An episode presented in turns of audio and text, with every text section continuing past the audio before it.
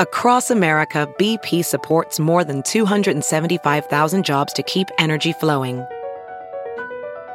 Jobs like updating turbines at one of our Indiana wind farms, and producing more oil and gas with fewer operational emissions in the Gulf of Mexico. It's and, not or.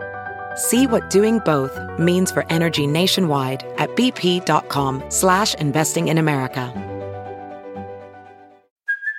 Hey, it's Kaylee Cuoco for Priceline. Ready to go to your happy place for a happy price? Well, why didn't you say so? Just download the Priceline app right now and save up to sixty percent on hotels. So whether it's Cousin Kevin's Kazoo Concert in Kansas City, go Kevin, or Becky's Bachelorette Bash in Bermuda, you never have to miss a trip ever again. So download the Priceline app today. Your savings are waiting. Go to your happy place for a happy price. Go to your happy price, Priceline. The following podcast is a Dear Media production. Hey guys, welcome back to We Met at Acme. And since I didn't say it on last week's episode, I just want to say happy Pride.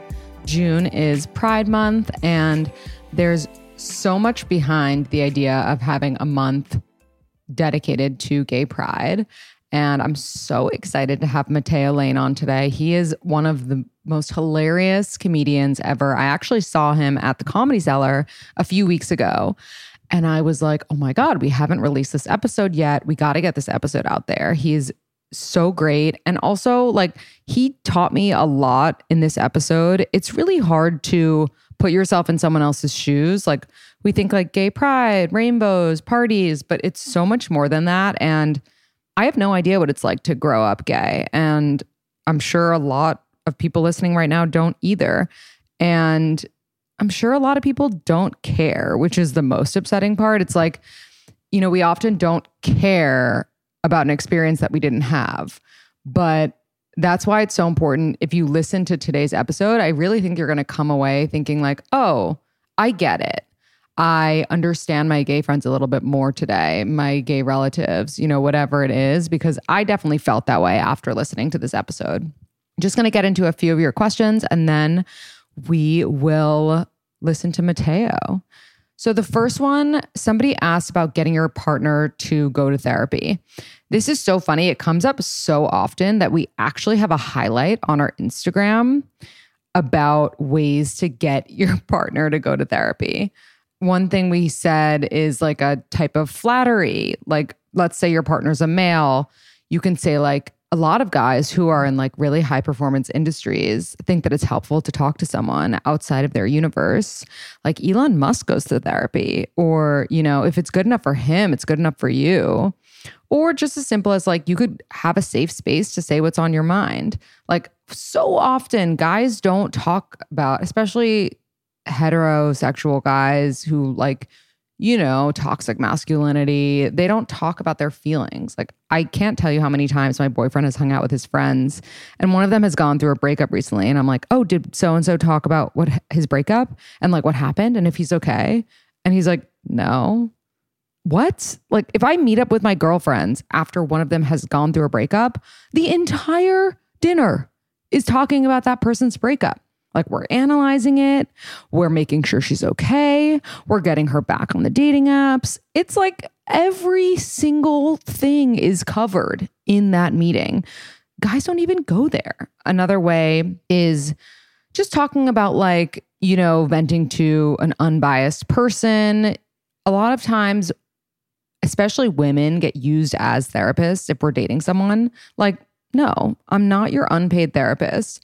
And you can say like, I love giving you advice. I love that you come to me for it, but I am biased and I'm not like indifferent. Like I know these people we're talking about. So it could be really interesting for you to get someone else's opinion. And then also just saying like, you know, you can go one time and if you don't like it, you never have to go again. And that could work. It could also backfire like it did with me in the past. Um, I literally said that and then he went and he felt great after and he was like, okay, I'm done. And I was like, what? Why? And he's like, oh, you said that like I didn't have to go again. Like, obviously that wasn't the partner for me. Body anxiety during the summer. This is tough and it's such a sensitive subject to even like breach because, or broach, breach. I always do this where I don't know the right word. But yeah, I mean, Everybody goes through it. I don't know anyone who's like, my body is amazing. If you feel good, like mentally about how you look, like nothing matters. You get bigger clothes, you do this, you do that. The anxiety is always going to be there. We're always going to be comparing ourselves and our bodies to other people's bodies. And my therapist actually was really helpful. She mentioned a book called The Invisible Corset. And it's a book about just like learning how to accept your body and intuitively eat and like just like the standards and the reason that we have all of this like body shame.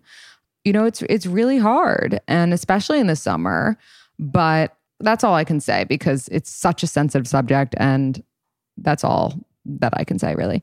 My rant about engagement. So I went on this rant at dinner with my parents this weekend um, and and my boyfriend about how like it's so dumb for people to know exactly when they're getting engaged. Like, I don't know, maybe I'm the only one who actually wants to be surprised. I'm curious and I want to do a poll question on this, but like I would hate if I knew that like my partner had asked my dad for my hand, had bought a ring. Like, I don't want to know these things. And I feel like there's no one left that genuinely wants to be surprised. And I'm losing my mind because I feel like I'm the only one in it. Like, I don't know, but I'm curious what you guys think. So definitely slide into my D Ms. Someone wanted to know if I took meds for my depression because I mentioned that my therapist in my last episode had suggested it. I actually didn't. It was like my last my last outlet, really. I wanted to do so many things, to try so many ways to fix, to like heal from my depression before that, at least temporarily. And so that's when I started C B T therapy or D B T therapy. I never know which one it was. I think it was C B T. And that actually brought me out of my depression. So I highly recommend that if you are open to it, if your insurance covers it. Being single in your late twenties, so you're starting to be desperate in the dating game. You don't have to be desperate in the dating game. Your late twenties is still really young. And I think that you need to change that narrative. You need to be like, oh my God, I only have a few years to be single. I better take advantage of that. How exciting is that? Because next thing I know, I'm going to be partnered up with someone for the rest of my life. Like, enjoy that time. Um, my daily schedule slash sleep. My sleep is super off recently. I don't know why. I think maybe because our blinds don't fully close. So I'm awake with the sun in the morning, the sunrise. But yeah, my sleep hasn't been great. And I'm sure that's definitely having an effect on my body. I, I've read that you're supposed to have seven to nine hours per night. I'm not really getting that. The ideal would be nine hours a night. If anyone does that, more power to you. Why butterflies are a red flag.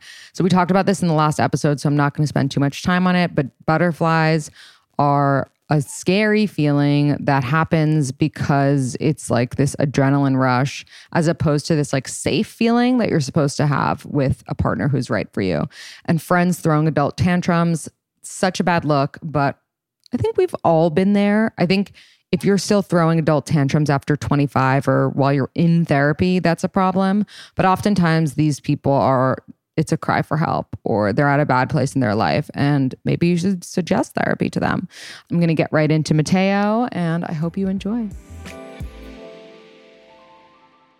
May is, in addition to being Pride Month, Mental Health Awareness Month, and mental health is huge to me. I've opened up to you guys a couple times about how depressed I was when I was twenty-three, how I finally started seeing a therapist, and how it truly changed my life for the better. Oh my God, did I get emotional there? I'm telling you, if you haven't looked into the idea of therapy, there's never a better time than right now. It's so important, and it shouldn't just be for May. It should be all year long, all lifelong. If I could go to therapy for the rest of my life, I one thousand percent would.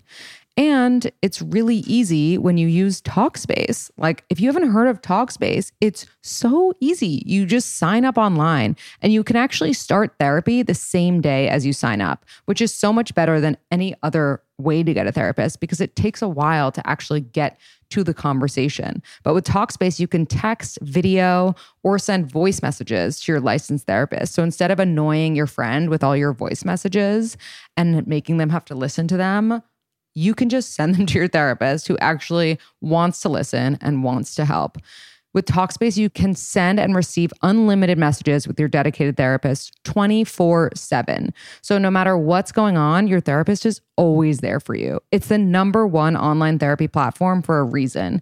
Licensed therapists, that over thousands of licensed therapists that deal with different specialties, including anxiety, depression, relationships, and so much more.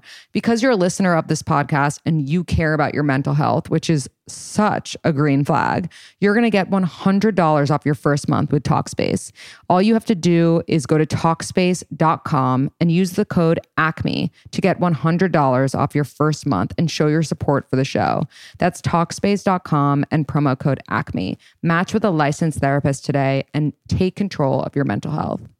The only thing as important as your mental health is your sexual health. I am like, I, you know, really like my sexual health. We'll leave it at that.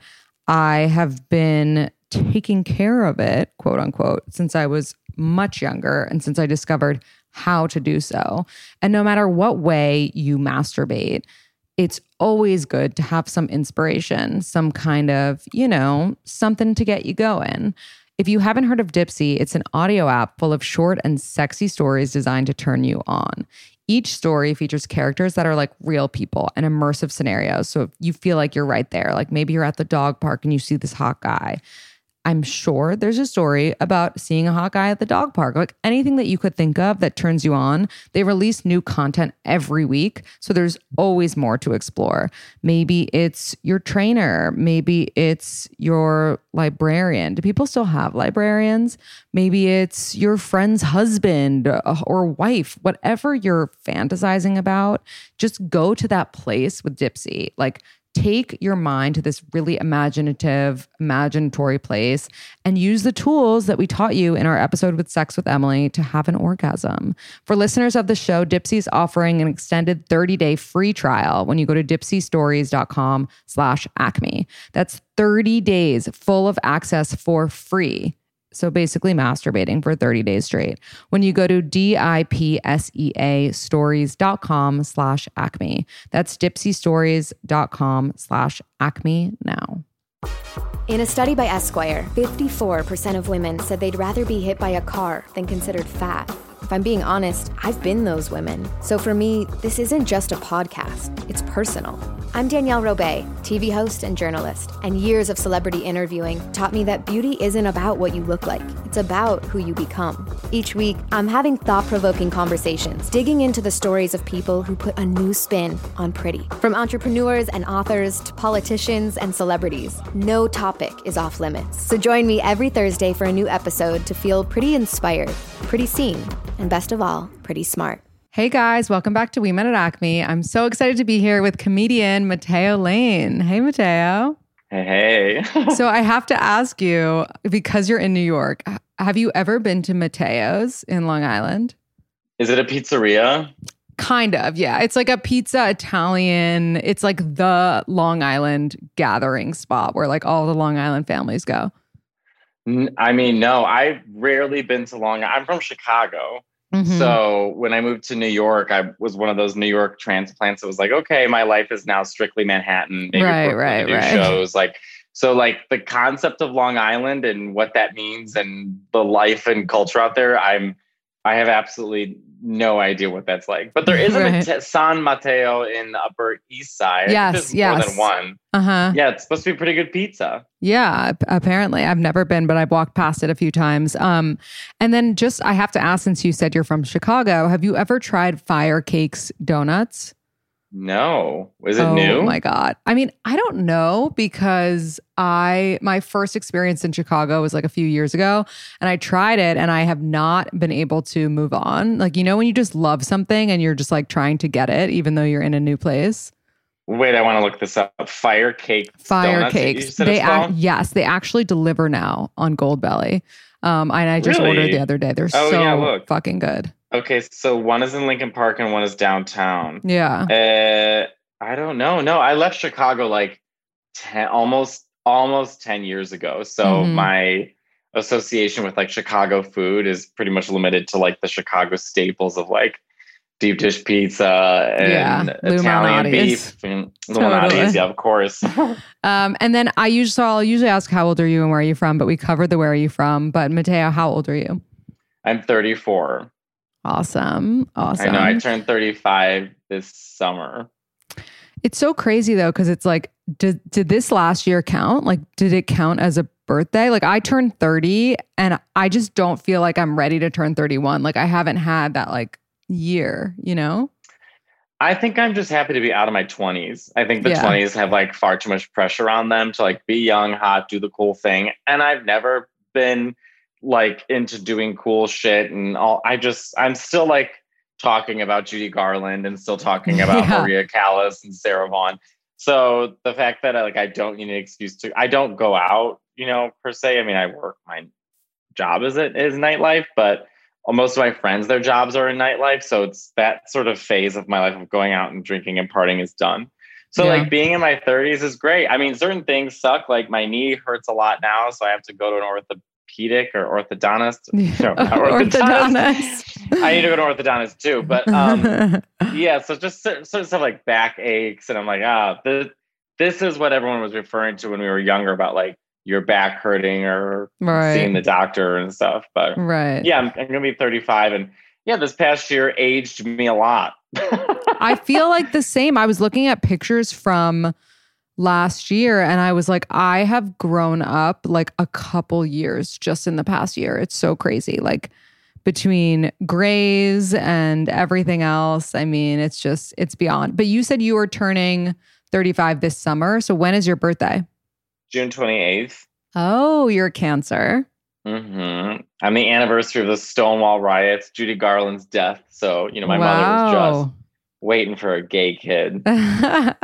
You've the, you actually have the same birthday as my brother-in-law. So did you know that if you're born on the twenty-eighth, it's really special because I'm also born on the twenty-eighth of September and two eight is a power number. So look at that. But why is two? So I'm going to be one of those comedians that's sort of like, yeah, yeah, I yeah. question everything. Uh-huh. So I'm like, why is two? So I have synesthesia. So like to me, two eight just means like red and dark blue. But it doesn't have any significance in Wait, like what's a synesthesia? Power number. Synesthesia is like the, the cross wiring of senses that you, happens during brain development that you can't like unbind. So there's a small percentage of population that when they see numbers or letters or hear music, it's associated with a color, like right. unprovoked. I remember seeing the reading about this in my textbooks. Yeah. So I have the, like some people have it where they taste shape or they like smell color. I just like see letters and numbers all as color. And then I hear music as color. So interesting. And so does that have anything to do with, so I was stalking you a little bit and I saw that you are an extremely talented artist. And I know that you like spent time in Europe painting, which is like literally out of Emily in Paris. Like, who are you? Oh, um, please. I'm more cultured than her. Do you know it's supposed to be Emily à Paris or Emily in Paris? Because Paris is Paris. So it right, rhymes, right. rhymes with Emily. That was the original. T- I've never seen the show. It looks uh-huh. insufferable to me. But It's, it's um, so cringe. Uh, I don't know if my synesthesia has anything to do with my artistry. I mean, you know, I sing opera, I paint, and... and stand up, but I'm sure if you could take it away from me, I would reflect and be like, oh, it did have like a bigger influence on me than I thought. But I guess because it's just as normal to, as like having brown hair to me, like I, I don't know what, it, I don't know any other existence, I guess is the way to answer that. Yeah. And Matteo, what is your current relationship status? It's Complicated, starring Meryl Streep. Okay. So... I so I do these things on the podcast where like I have dating rules, but most of my rules, since like I'm like dating, you know, men, it's are like cis hetero rules and whatnot. But I'm always curious, you know, like I have tons of gay friends and like they have their own set of rules, you know?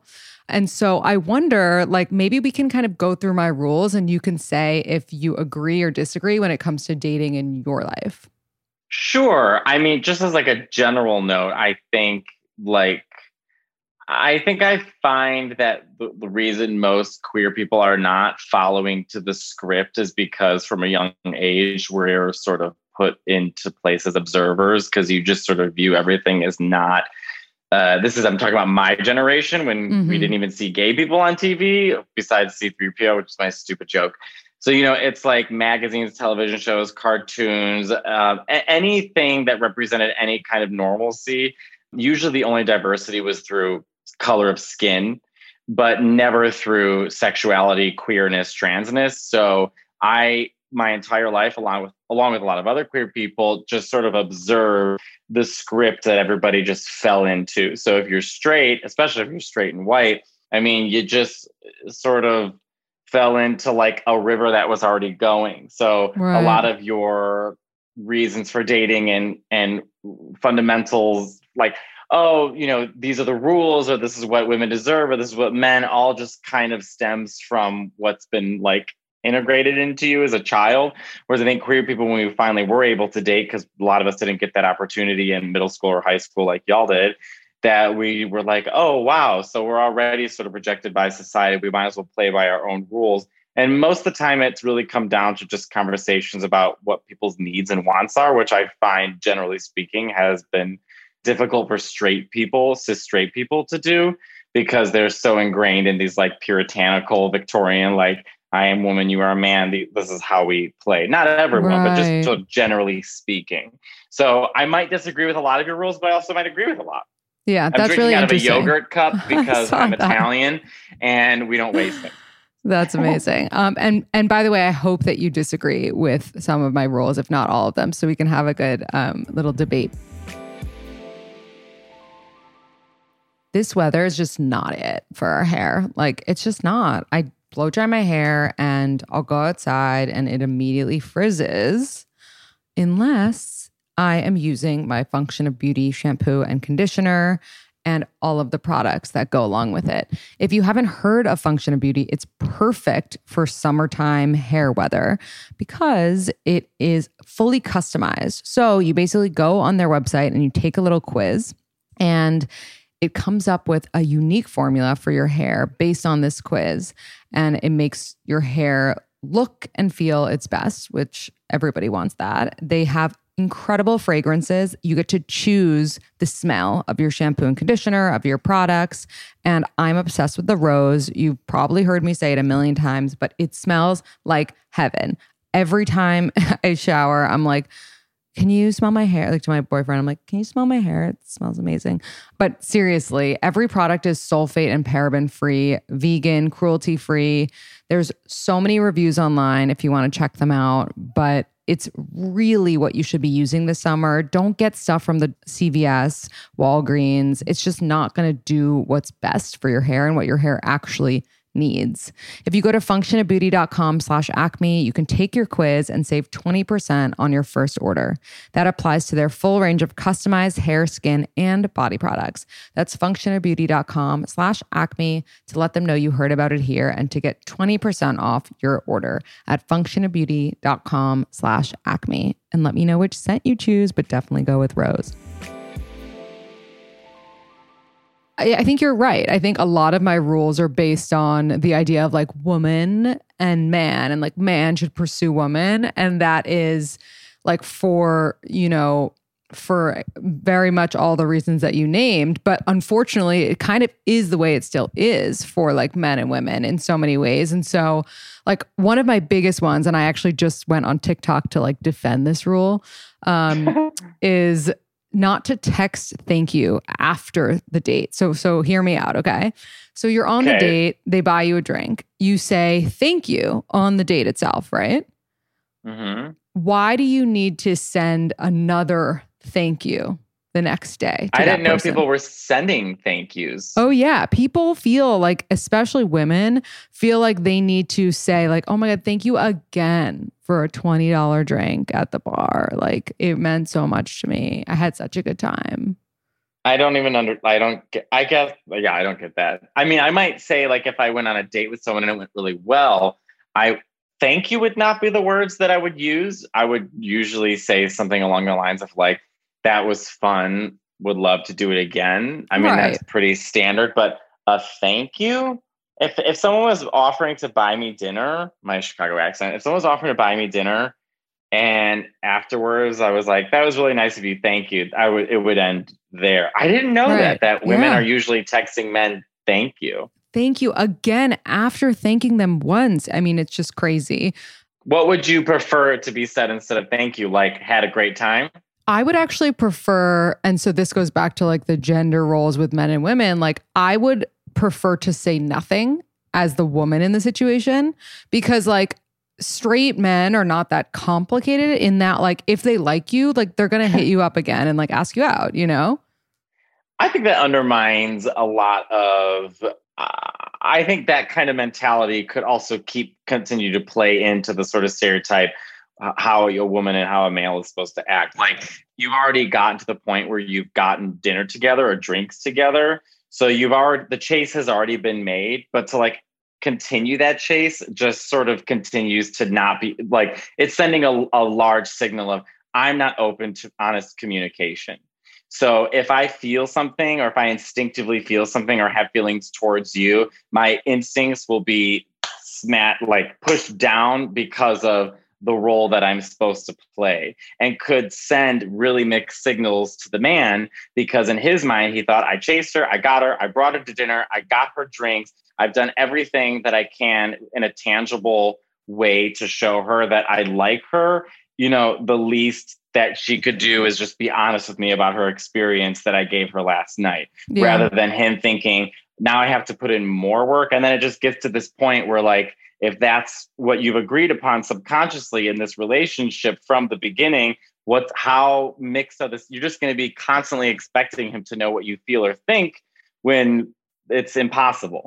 I hear you. And I actually think that your argument is great and will resonate with a lot of people. However, I respectfully do disagree because I think that, you know, he hasn't chased nearly enough as he might think or it might seem. I mean, he took, do you know how many guys like take, do you know how many people take people on dates? Like that is not chasing. Like he could take you on a date and then like never talk to you again. He could take you on a date for, on, on like dates for four months and then ghost you. Like mm-hmm. I think now things get more complicated. So like, you know, I don't think it's necessarily not being true to yourself, but I think it's also just like gauging how interested they actually are in you. And my rules in a way come come from like per- wanting to protect women from mm-hmm. putting themselves out there, right? And saying like, I had a good time, would love to do it again. Um, mm-hmm. You know, and then the guy is now responding because he's he's being nice. And then it gets into this weird, complicated thing where like, I don't know how this guy actually feels because I like texted him. Of course, he's going to respond. And now we're in this weird limbo. And like, you know, as opposed to me just knowing that this guy had such a good time on this date that he's not going to let me, you know, go without trying to make another date. And then like, once that happens, maybe like rules can go away. But I think it needs to be, you know, like pursued a little bit. Do you think, so to your point, right? Like you are, it's hard to be vulnerable and you feel that you want to preserve uh, your energy from wasting on someone who's inevitably not going to serve your ultimate goal, which is finding a partner, et cetera, et cetera, et cetera. So by everything that you said though, and by the way, men are totally pieces of shit, but um, are you saying that it is only the role of the male to pursue? That you're basically what you're saying is, as the woman, it is never my role ever to pursue. I will not ask for first date. I will not pay for first date. I will not follow up after first date. You're implying that in this scenario of man and woman, right? Cis male, cis woman, that it is always his role to put forth that effort. And I guess my follow-up question is, how grand of a gesture do you expect him to make besides saying, do you want to go out sometime? That is worth it to you, is signal enough that he's putting in an effort. Yeah. So, so to speak to the first one, I think, I, I actually do think that uh, women should always offer to pay. I think that everyone in any date scenario, the like, queer says, like everyone should like offer. Like no one should it go should into be, like, a date. Split, right? Don't you think it should always be split? Not split necessarily. Um, I but I do think that it's so entitled if someone's just like, "Thank you." You know, like, yeah, it's right, like, right. It's like, excuse me, like, you know, um, you so actually, no, I know a lot of people, gays, straights, yeah, yeah. who love to say, thank you. Right. I'm uncomfortable with someone paying for me all the time. I'm usually the person paying most right. of the time. Um, that's also just like a financial thing, but I, I agree. Like I do get uncomfortable, like, if someone's like, can I pay for you? Like, I don't know how to accept that. Yeah. But I, I do think that you should, like, everyone should offer. I think the the actual rule should be whoever asked for the date should pay. Should pay. Mm-hmm. True. Because like I'm I'm like, I want to take you out, Matteo, and then I'm like, okay, I'll it's like, fifteen. Hope, it's fifteen thirty six. There's like, some surprises coming right, your way, but right. let's do this. Right, and then so I think, yeah, I think for that, like, you know, they should pay. I'll offer, but they should pay.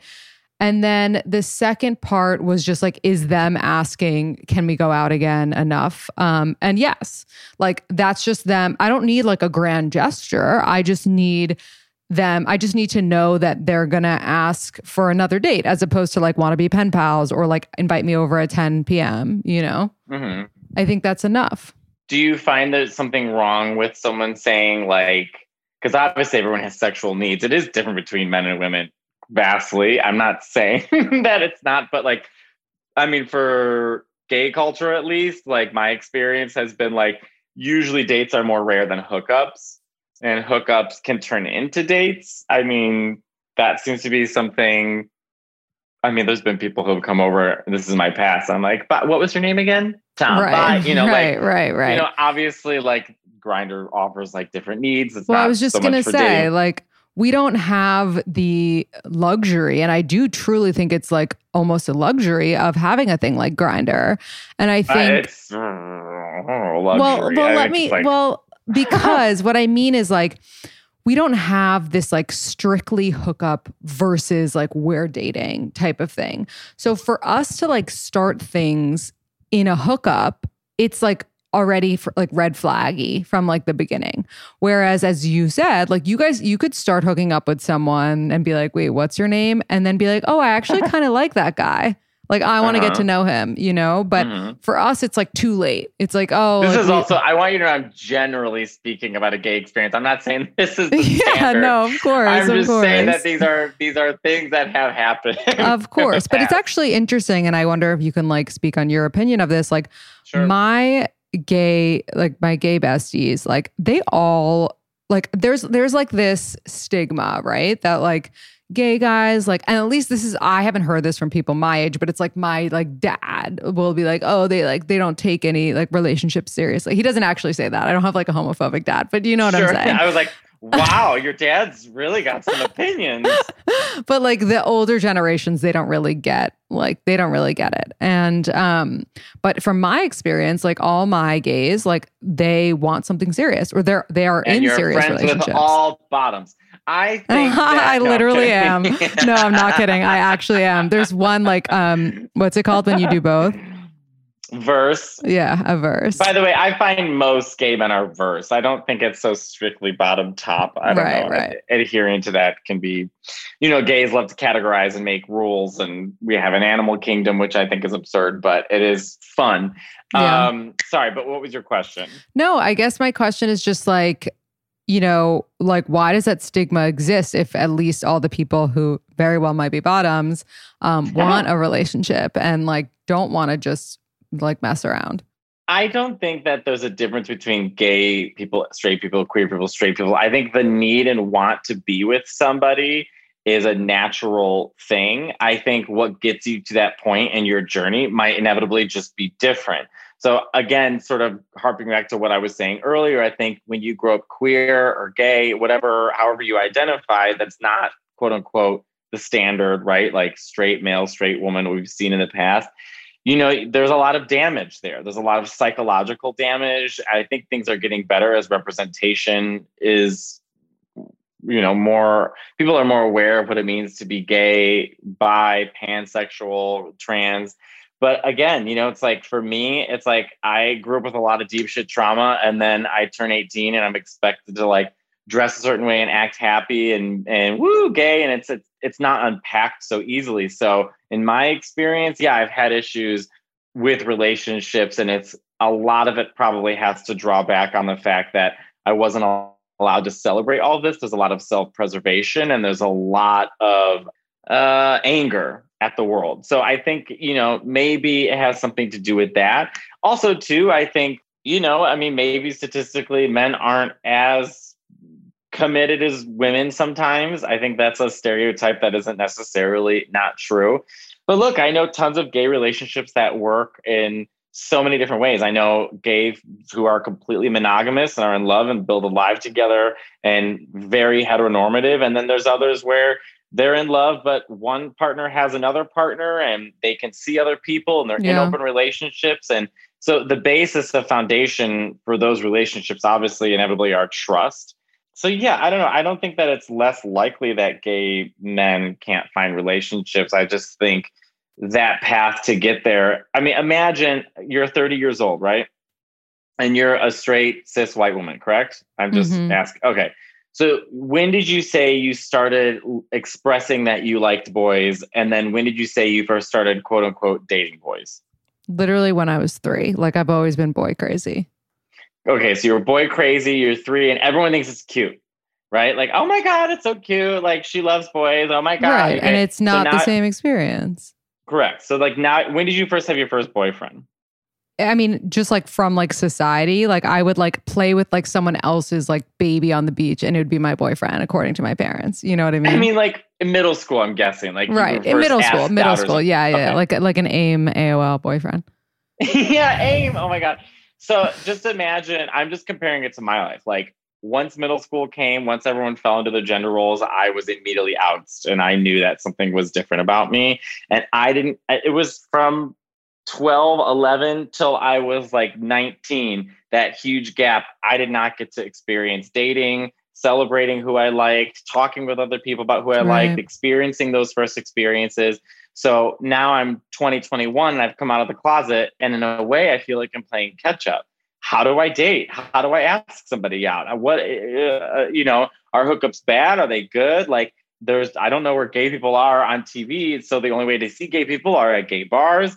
And so you're dealing with people from all different ages, all different backgrounds, who come, people who survived the AIDS crisis, people who are not out to their families, people who are just out. I mean, it's like, there's so much to catch up on and so much to catch up to. Like, what's a drag queen? I literally didn't even see a drag right. queen in real life till I was twenty-one. And I didn't know what I was looking at.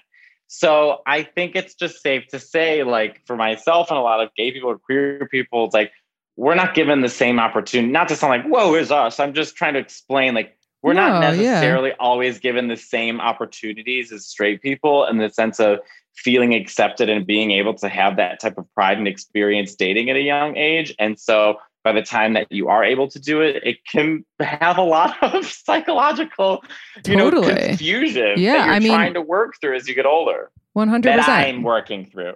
Yeah, I mean, I am sober and like most of my sober friends are gay, and a lot of their stories come from like having to bottle up all of these feelings and all of these emotions. And so they would drink to like try to fit in. And like, you know, that was a lot of their childhood and their growing up. And like, it's, it's really so crazy. And I feel like the generations that are like, you know, growing up today, like they have no idea, like they have it so easy. Like they could, they could be gay in kindergarten and like, they could just be like, hi, I'm gay. And they'll be like, great. Like I'm trans, you know? And it's I remember just Fran, Fran Lebowitz was talking about what it was like to be gay in the seventies and in the early eighties. And she was like, you know, people talk about gay marriage today. She's like, I'm telling you, she's like, not talking about gay people as normal. And we're just not discussing it was as normal as green trees. She's like, people don't understand like what that was like. I mean, you were, gay bars were raided, police would arrest you. They would take your names, put it on the front of the New York Times. You were fired from your job, shunned from your family.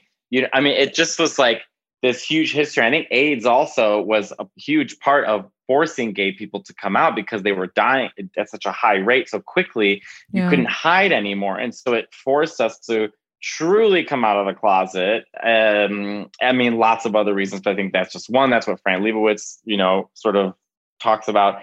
So yeah, I don't know. And I think it's different now. Like I'm thirty-four and just like going to DragCon, for example, and seeing a seven-year-old walk around with his mother or their mother and has purple hair and a dress. I'm like, I literally could not even fathom that as a, of being a possibility right. ever, you know? So there is such huge progress that has been made and it's, it's amazing, but I'm of a generation where I'm like, yeah. I'm still dealing with trauma.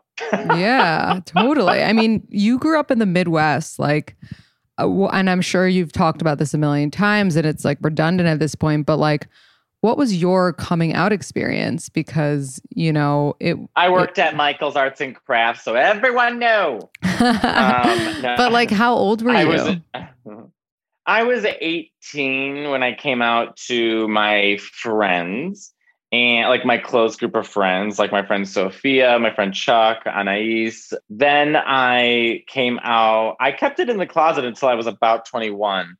To my the rest of my family. But luckily my mm-hmm. older brother's also gay and my cousin is gay and we all grew up on the same block. So it really, you know, my brother my brother put in the work and then yeah. I sort of glided by when it came to the family. But I have been very lucky to come from a family that was not did not reject it and loved me and embraced me, and we all we all talk through humor. We all use humor to communicate and to deal mm-hmm. with our problems. And my mother came from a super traumatic childhood. So I think by the time I came out and I was gay, and it's not like it was a secret, you know, it's not like right. I was running around like, yeah, women. I mean, I was clearly singing opera and painting and effeminate right. and, you know, all these things I, I had shame about then. And now I embrace, like, I, I love the fact that I celebrate both femininity and masculinity. And it's, you know, that's something that I'm happy people are doing. I think, um, RuPaul's Drag Race has definitely helped with that. Uh, people yeah. watching queer narratives made for other queer people, not for straight people. Yeah, so I would say eighteen, eighteen is when I like came out, came out and totally struggled with it. Yeah. Yeah, it's it's so interesting because I feel like that was the age. Almost like, you know how like when parents want to get divorced, like they wait till their kids are like a certain age. It's like that was the age, at least for me and like for my, like my cousin's gay and he came out like right when he got to college. Um, right. And, and it was like, that was the moment because you're like, you're able to finally like come, like go somewhere as yourself as who right. you want to be, you know, like right. um, you could be, you know, whoever you want to be when you first get to college and you don't know anyone. So that's really yeah, interesting. You're, you're, you're not worried about being observed. You're not worried right. about being watched and reported on. You're not worried, you know, it's a sense of independence. And so, you know, you get to college, you meet other gay people. I mean, it's like X-Men and the mutants. It's like, oh my God, you're also a mutant. Oh my God, I'm not the only yeah. one. I mean, it is. And I remember being at a gay bar for the first time and just being amazed to think that all these people, we all connect in some way. Gay sex, but no, we all connect in the sense that like we all share this experience of being rejected right. and finding those others like us. And it was, you know, one of those Oprah aha moments. Mm-hmm. But it was, I mean. You it, get a gay and you get a gay. That's um, what my family was like. There's so many of us in my family. That's funny. Um, so I have one more rule that I want your opinion on, and then we're going to cool. do some rapid fire poll questions. This one, I cool. feel like you're going to laugh in my face, and you can, but I say don't have sex on the first date. I didn't expect to laugh. You're right. Um, I think that's silly. I don't mm-hmm. know. But can I, I tell you why? It's not like a sure. like sex negative thing. It's honestly just because it's like so hot to have like a buildup, you know? Yeah. I mean, if that's your sexual fantasy, you better work.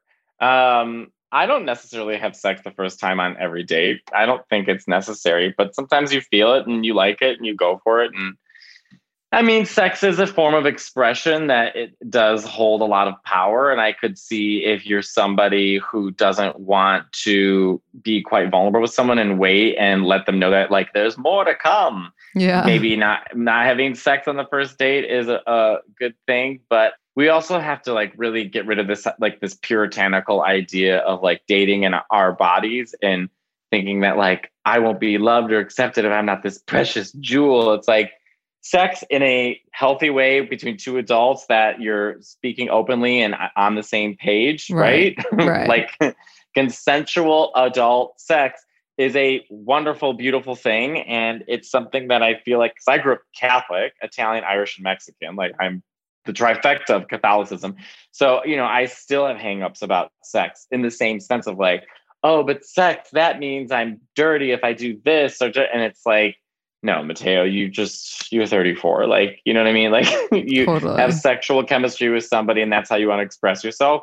Go for it. Yeah. But I, I and I feel like the, the only thing I will disagree with, because I do think everything you said makes a lot of sense, is that cis straight men are not open and honest. And that's why it's hard to, like, have, because there's, like, toxic masculinity and, like, they're like, they're not going to be like, oh my God, did you like that? Like, let's open, let's unpack like our sex we just had. Like, right. Did it feel good? Like, how do you feel afterwards? Do you feel like good, like emotionally? Like, no, like they're just like, they're just like, they have no idea. Those are called tops. Um, no, I, no, I agree. I think that men have a lot of hangups because they're, because of the way we've constructed society, men are just not allowed to express themselves because they see it as a sign of weakness and inevitably fucks them over in relationships and in the future. Like, we should just, you know, it would be so, wouldn't it be such a revolution if a man who obviously wanting sex is not the problem, but like you said, unpacking it afterwards, like there's right. nothing wrong with saying to someone like, hey, I hope you really liked this, or do you like this, or what do you like, or, you know, not the sort of like selfish need of like claiming victory, like, boom, I had sex with another one. Next, right, like, right. you know, it would be nice if if men could do that. I think communication just needs to be something like learn. People need to learn how to communicate, straight, gay, whatever. Yeah. We all have just issues communicating. We all need therapy with other people. Oh my God, yeah. Okay, rapid fire poll questions. If you struggle with anxiety, did it get better or worse once you were in a long-term relationship? Better or worse? Because mm, I do struggle with anxiety. Um, I can't, oh, sorry, I can't do like a... Re- it just depends on the person. Yeah, okay, fair. You're twenty-four and you're dating your partner for a year. They're also twenty-four um, and they live with their parents and you live with a roommate. Is it too soon to move in together at twenty-four? Yeah. Yeah, agreed. I think it is. Do you send your childhood best friend a small gift if she finds out she's pregnant? Yes or no? No. Yeah, like I mean, maybe like in anticipation friend, of the baby, maybe like I a baby gift, gift, but not right away. Uh, uh, like, cause you know what's so funny? Like, it was so specific. I was thinking like my my friend from childhood I don't talk to anymore, but yeah. like someone I do talk to right, still. Right, someone you right? talk yeah, to, I'll send maybe. Them, yeah, yeah, yeah. I'll send them a gift. Yes, I'll send them a gift. Would you be mad at your partner for subscribing to someone's OnlyFans account? No. After how many dates do you think you could just start hanging out at each other's places? Three to four or five to six? Three to four. Are you feeling more sensitive right now than usual? Yeah. Yeah. What do you think is truer, that every guy wants to be a hero or every girl wants to be like an exception? I don't know, because I don't know straight people like that. I guess I couldn't speak on it, to be yeah. honest with you. I guess I, I N A. Fair. Okay.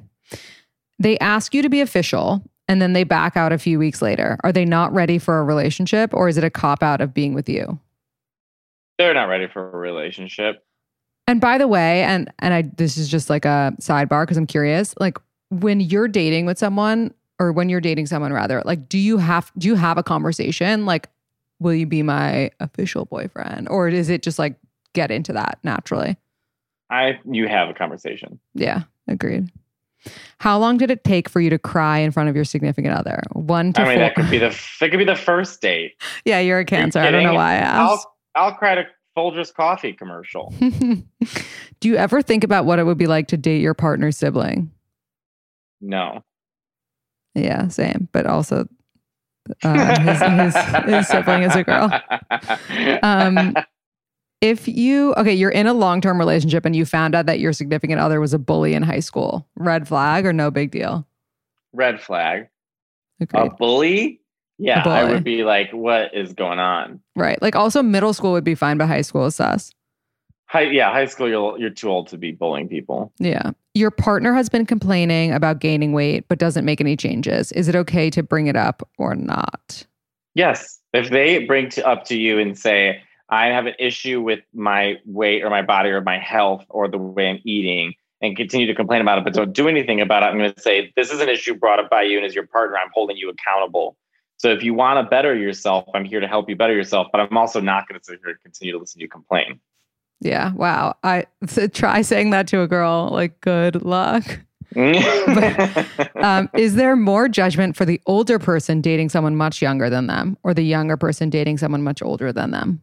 More judgment to the, I think it's equal, right? Because the older person's like, oh, they just want like a hot young thing. And the younger person's like, they just want money. So it's yeah. pretty much, and usually that's true. Yeah. Um, and if that's the, the relationship you've agreed on, good for you. But exactly. I would say probably equal, probably equal judgment. Yeah, I agree.